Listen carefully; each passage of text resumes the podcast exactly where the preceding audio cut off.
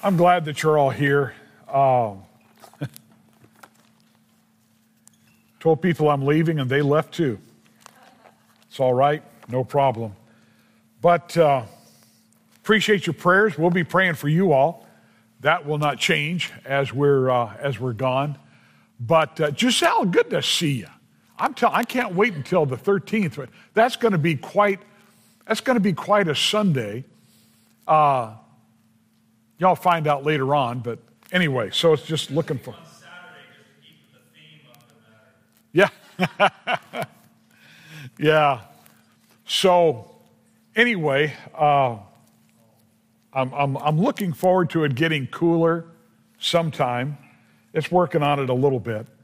But uh, anyway, as far as, uh, as far as announcements, they're there in the bulletin. So we still have the uh, men's prayer breakfast and the ladies Sunday morning, or excuse me, Saturday morning at eight thirty. And then the light dinner, you guys all fix that with, with, the, uh, with the greens. By the way, uh, uh, Paul and Vivian are in Missouri. They'll be there for a couple of more weeks. So they'll be getting, uh, they'll be getting back soon, Lord willing. So anyway, yes, sir. Am I supposed to be sitting in trouble?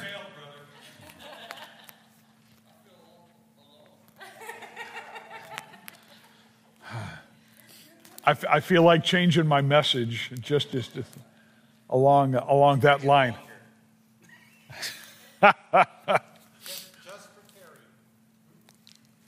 Oh, mercy. Well, um, wanted to come to this. In fact, I I, I mentioned the passage uh, this morning uh, because of the, uh, the the message this morning. So I wanted to uh, I wanted to go to this. Could you take your Bibles and turn to John chapter twelve? The title of the message is Dying to Live. Dying to Live. It will be familiar with many of you. I, I, I say that what I mean is, is the theme, because it's something that we Christians, we wind up thinking about quite often, especially if you have a, a, a, a passion for uh, the work of the Lord, for living for the Lord, and the and the present, the present distress. Uh, so let's pray, and uh, we will get we will get into it. Let's pray. Heavenly Father, Lord, I ask that you would guide now as we are in your Word, Lord. Give us understanding hearts, I pray. Lord, speak, because there's such opportunity. Lord, there, there are things we don't understand when it comes to humanity, but we're just glad that you have all things under control. So help us as we go forward in your will to do what we ought to do, to do what is right. I pray in Christ's name, amen. All right, let's go ahead and go to John twelve. We'll start reading in verse twenty. We're going to go ahead and read uh, through verse thirty-one. John twenty, excuse me, John chapter twelve, verse twenty. There were certain Greeks among them that came up to worship at the feast. The same came, therefore, to Philip, which was of Bethsaida of Galilee, and desired him, saying, and I love this phrase, I, I love this, Sir, we would see Jesus. Oh, boy, I tell you. Philip cometh and telleth Andrew. And again, Andrew and Philip tell Jesus. And Jesus answered them, saying, the hour is come that the Son of Man should be glorified. Verily, verily, I say unto you, except a corn of wheat fall into the ground and die, it abideth alone. But if it die, it bringeth forth much fruit. He that loveth his life shall lose it, He that hateth his life in this world shall keep it unto life eternal. If any man serve me, let him follow me, and where I am, there shall also my servant be. If any man serve me, him will my Father honor. Now is my soul troubled, and what shall I say? Father, save me from this hour. But for this cause came I unto this hour. Father, glorify thy name. Then came there a voice from heaven saying, I have both glorified it and will glorify it again. The people, therefore, that stood by and heard it said that it thundered. Others said, an angel spake to him. Jesus answered and said, this voice came not because of me, but for your sakes. Now is the judgment of this world. Now shall the prince of this world be cast out. And I, if I be lifted up from the earth, will draw all men unto me. You know, I love that, to stop and consider. We can look at everything that's going on in the world, but we recognize this and we rejoice in it. Satan has lost his power. Christ rules over all. We're not going to go into the details of that except this. Praise God, what is taking place on this earth, Satan cannot control except the Lord give him that kind of control. He gives it to him. Now, Christ, excuse me, the Heavenly Father, our Heavenly Father, told us things that would be taking place. In the latter days, perilous times shall come. But that doesn't mean that the Lord has relinquished power to the wicked one. We still have opportunity to see great things take place. Now, I, I, I'm, I'm not one that really big time understands. You know, again, Alfred, we've talked before about how the Lord is moving in the Philippines. And, you know, we, I, I rejoice in that. You know, it's, it's amazing to me uh, just to hear, you know, how the Lord is working. And I know the Philippines has problems, but we were, we, we were just so moved, and I know it's still happening, and going back there and, and, and seeing, you know, scores of churches move, and then understanding there are thousands of them scattered all through the Philippines that are doing a great work. That is a joy. Now, I loved what Tim Schmidt said. It used to be that decades ago when we talked about a place in America that was dead. I mean, it was just rough for churches. It was New England. And now to hear what the Lord is doing there, I think what that ought to do is that ought to give us encouragement what God can do in California. I don't know why, you know, it, it doesn't. And, you know, that that's why, that's why, I, you know, when I was in my office yesterday morning, it's like, Lord, come into our church. Behold, I stand at the door and knock. And then Brad knocked. I didn't tell you about that, Brad. I'll, I'll explain it to you later. So, you know, in light of what we looked at this morning, the fact that in, in, in, in coming into our Christian life and having to face self, I thought, you know, here, here's a good time to look at the New Testament application to what we saw in the Old Testament there in the book of Joshua. That's why I entitled this, Dying to Live. Now, I love how the Bible is laid out. I, I love how it's written. And like we've said before, and this is not original with me, you read the first three chapters of Genesis, everything else will fall into place. It just does. Because you've laid the foundation, you've laid the work. You read the first verse, in the beginning God created the heaven and the earth.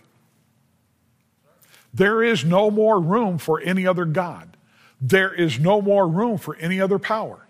There's no room. We know where we are in this situation. And praise God for what we read in Revelation twenty-one this morning. We know there's a new heaven and earth coming. But right now, college kids get to go to different places and give the gospel. Churches get to be planted in places and share the gospel. We'll be talking about that more when I come back to uh, from vacation. Now, this verse, Genesis one one, teaches there's a purpose and a person and a place. You, you go from that, and here's a verse that I remind myself all the time of. When I start going through, I showed it to you before. When, when, I, when I go through the verses in my devotions, I start out Acts six four, but we will give ourselves continually to prayer and the ministry of the word. Why? For God so loved the world that he gave his only begotten son. Why is that so important? Revelation twenty, and whosoever was not found written in the book of life was cast into the lake of fire. Why? That is why it is so important. So with all this on our plate, how do we work? The Lord has told us. We hold the answer to man's destiny, the work to help people see. Sometimes it's hard. My heart broke for a couple of situations this last week that I'm not going to get involved in right now. But it's just so sad because people are taking that door and, and, and, and they keep closing. And they don't recognize what they're closing the door to. Remember uh, Joseph of Arimathea? John nineteen, verse thirty-eight.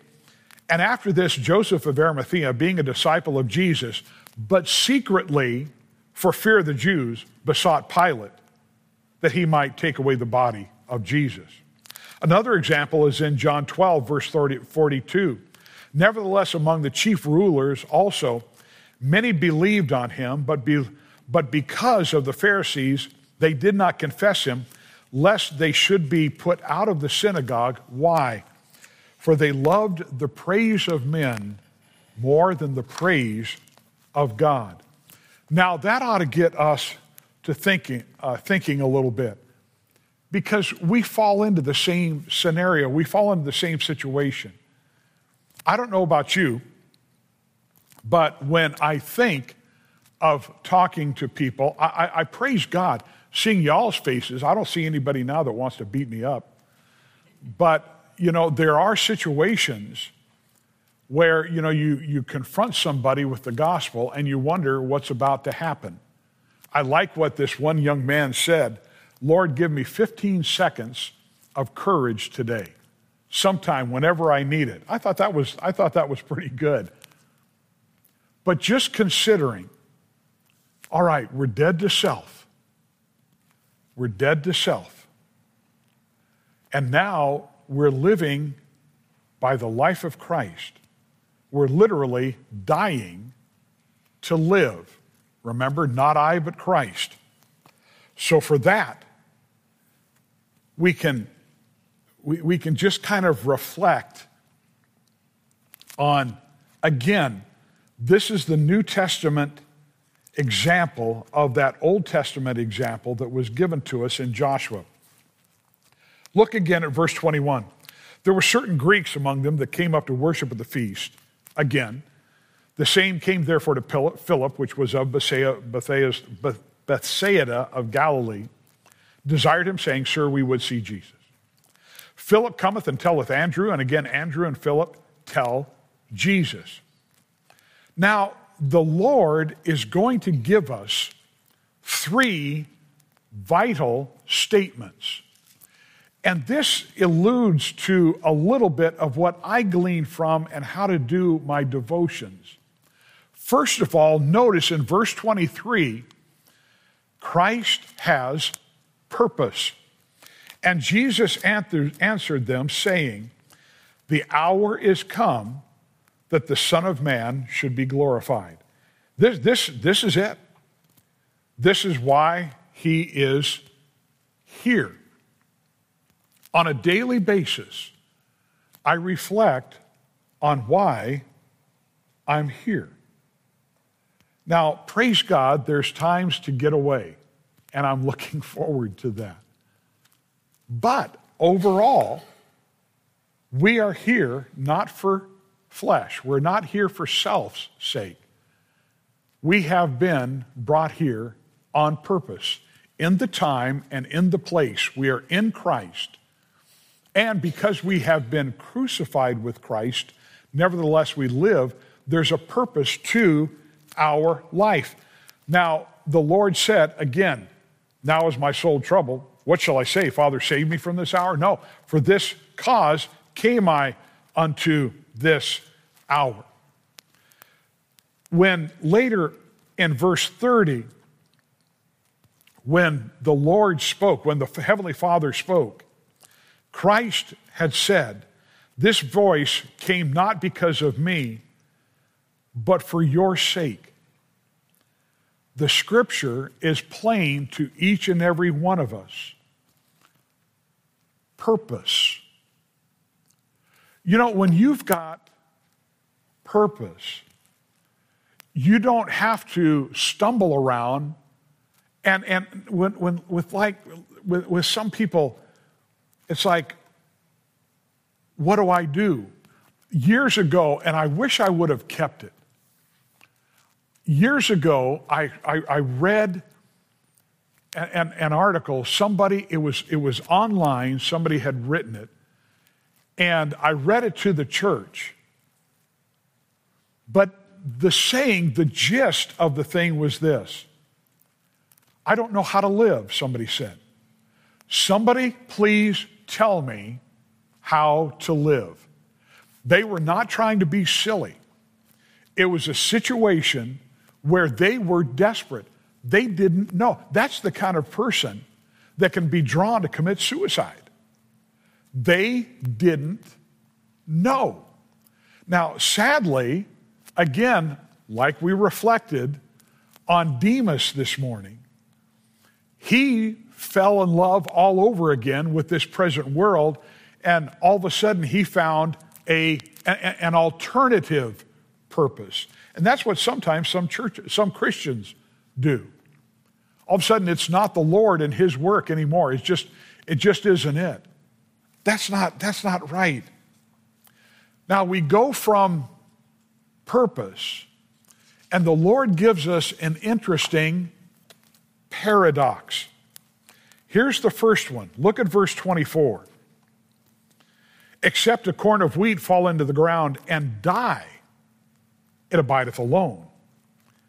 But if it die, it bringeth forth much fruit. Paul used the same illustration in First Corinthians fifteen, verse thirty-five. But some man will say, how are the dead raised up? And with what body do, uh, do they come? Thou fool, that which is so, that which thou sowest is not quickened except it die. So we realize this, that that purpose, we're not going to discover it. And, and we need, again, this is one of those things we need to be constantly reminding ourselves, especially as we get older. We do not live out We, we don't live beyond our purpose. You understand what I'm saying? You know, we're, we're, we're, we're living, but a Christian never leaves behind the call of God. There is always that need for dying to self. There's always that need for the surrender that allows God to use a life. No matter how the what the age is, no matter what. The second paradox is aimed straight at us. Look at verse twenty-five. He that loveth his life shall lose it, and he that hateth his life in this world shall keep it unto life eternal. Now, again, we, we've got a lot of stuff that we're seeing, reading, hearing in the news. There's a lot of things that are being talked about uh, where there's been major change in our country, and it's still going to continue. I was reading an article by a good brother yesterday that, you know what, he's, he's, he's saying this. There are so many voices that are going to be calling us this way and, and, and, and this way. Why? Because there are people that are saying, hey, you've got to get involved in this. There's freedoms we don't want to lose. Hey, you've got to get involved in this, otherwise you won't survive. Hey, you've got to get involved in this. Don't you recognize what they're doing in this or that in the government? I'm all for being a citizen, but it must not yank me from my purpose. So the second paradox is this: he that hateth his life in this world shall keep it to the end. To hate his life means to be so committed to Christ that he has no self-centeredness. Now, we can plan for the future if God has given us the plans. But have you noticed that sometimes God kind of upends the, the, the plans? I, I, saw, I saw a picture of that kind of thing, and all of a sudden, this just came to mind. I can't remember the, the, uh, the city that this happened in. It wasn't in America. It was someplace over in Europe. But did you all see the situation where people are on this, on this street, busy street, all these cars, you know, then there's these vans that are parked, and uh, they're all along there, and just, it's a security camera, and it's looking down the street. What they didn't know was, was that the gas line under the highway that went, went all that stretch was about ready to explode. I don't know how many of you saw that, and all of a sudden the thing went, boom! And all these vans and all these people walking there, all of a sudden they were launched into the air. It killed one person, it wounded a bunch of others, but it was really something to see in this one stretch. I can't remember if it was just one block or a couple of blocks or whatever, but all of a sudden, all these vehicles got launched. And I thought, you know what? I am so glad I wasn't there getting in or out of one of those things. The point is this: God has a way of blowing up plans just like that. You know? Right? Oh, I'm telling you. To hate our life is to, without question, it's already dead. We, we, we've conquered, we've conquered self.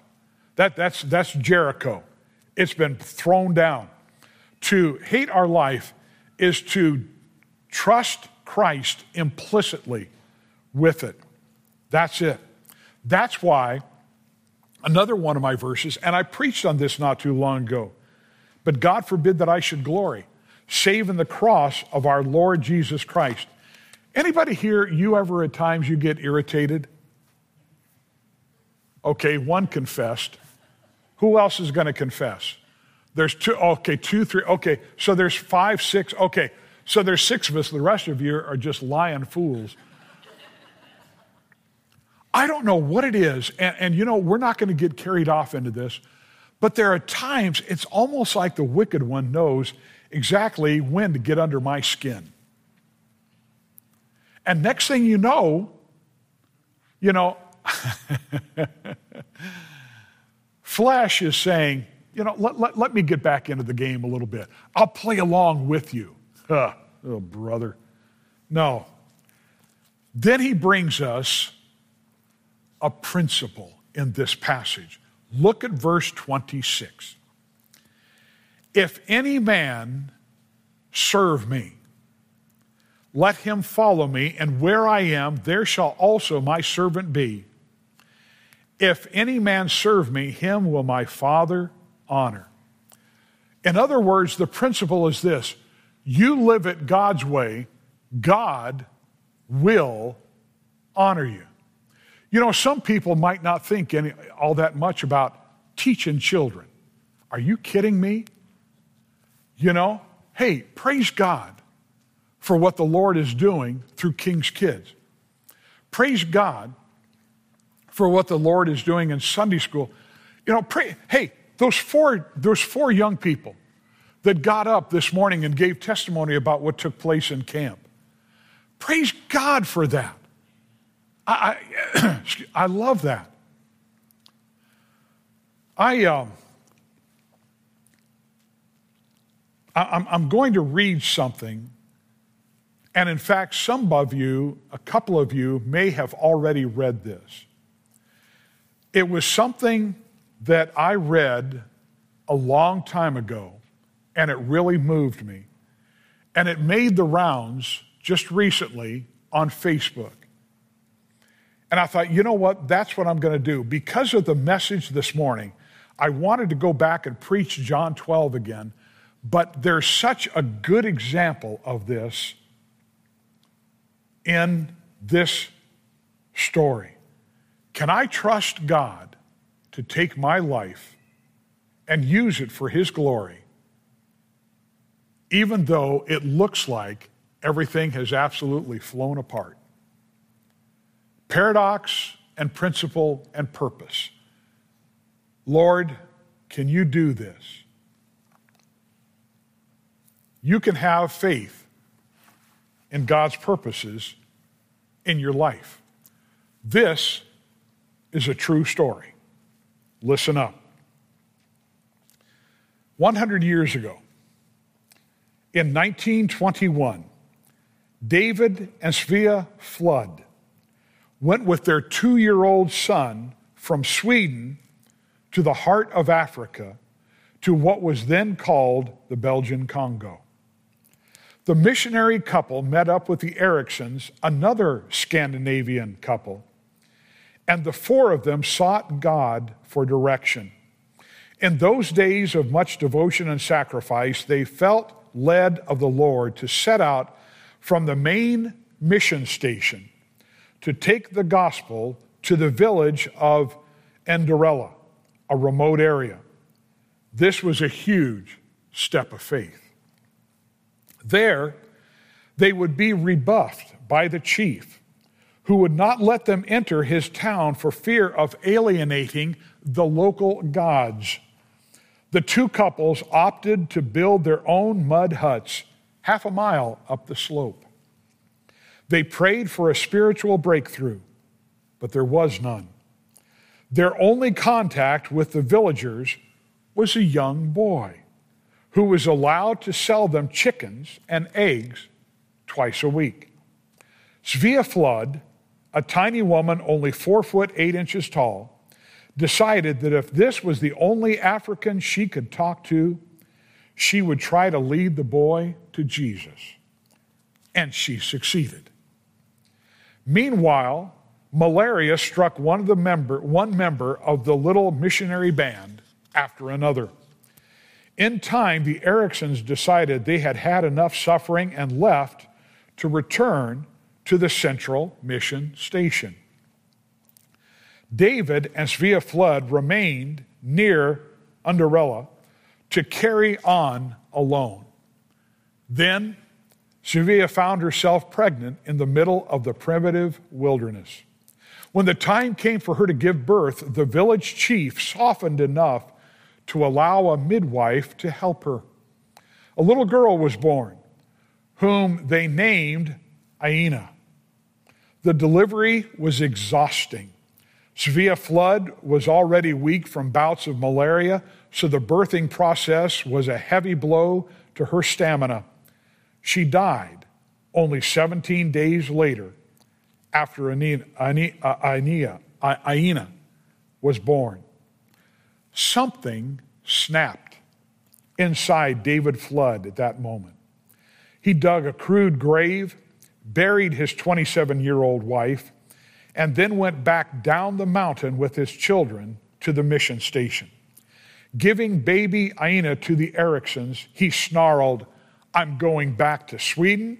I've lost my wife, and I've obviously can't take care of this baby. God has ruined my life." With that, he headed for the port, rejecting not only his calling, but God himself.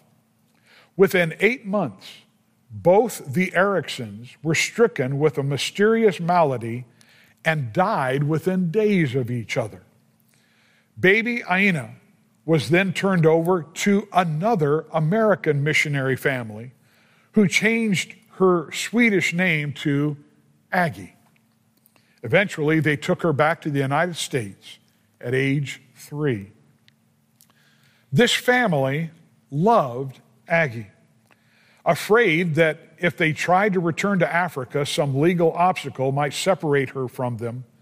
They decided to stay in their home country and switch from missionary work to pastoral missionary ministry. This is how Aggie grew up in South Dakota. As a young woman, she attended North Central Bible College in Minneapolis. There she met and married Dewey Hurst. Years passed. The Hursts enjoyed a fruitful ministry. Aggie gave birth first to a daughter, then a son.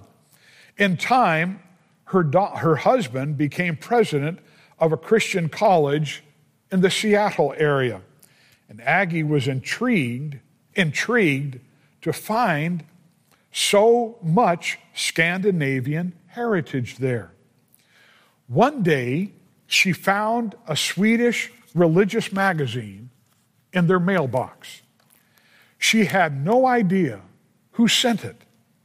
And of course, she couldn't read the words. But as she turned the pages, a photo suddenly stopped her cold. There, in a primitive setting, was a grave with a white cross. And on the cross were the words, Svea Flood. Aggie got in her car and drove straight to a college faculty member whom she knew could translate the article.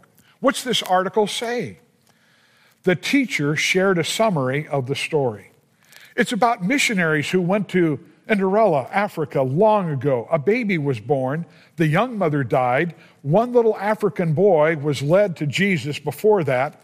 After the whites had all left, the boy, all grown up, finally persuaded the chief to let him build a school in the village.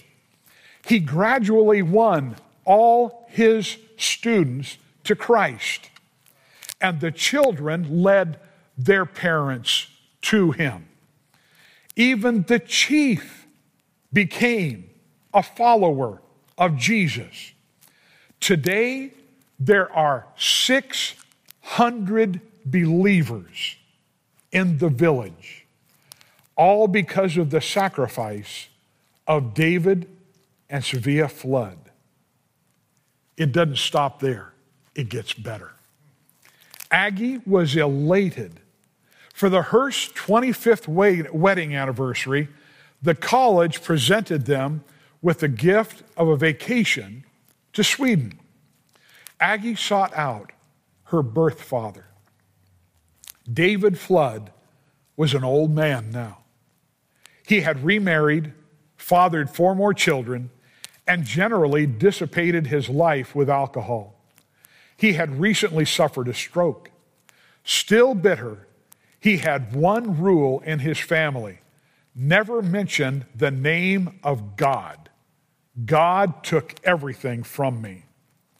After an emotional reunion with her half-brothers and half-sister, Aggie brought up the subject of her longing to see her father. They hesitated.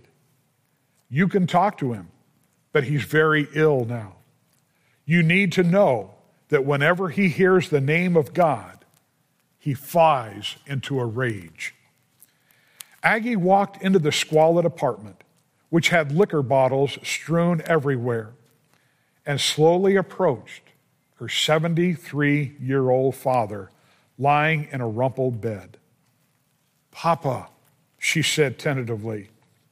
He turned and began to cry. "Aina, I never meant to give you away." "It's all right, Papa," she replied, taking him gently in her arms. "God took good care of me." Her father instantly stiffened and the tears stopped. God forgot all of us. Our lives have been like this because of him. He turned his face back to the wall. Aggie stroked his face and then continued, "Papa, I've got a marvelous story to tell you. You didn't go to Africa in vain. Mama didn't die in vain. The little boy you won to the Lord grew up to win that whole village to Jesus. The one seed you planted in his heart kept growing and growing. Today there are six hundred people serving the Lord because you were faithful to the call of God in your life. Papa, Jesus loves you. He has never hated you or abandoned us." The father turned back to look into his daughter's eyes. His body relaxed. He slowly began to talk. And by the end of the afternoon, he had come back to God and had resented, the, the, to the God he had resented for so many years. Over the next few days, father and daughter enjoyed warm moments together. A few weeks after Aggie and her husband returned to America, David Flood died.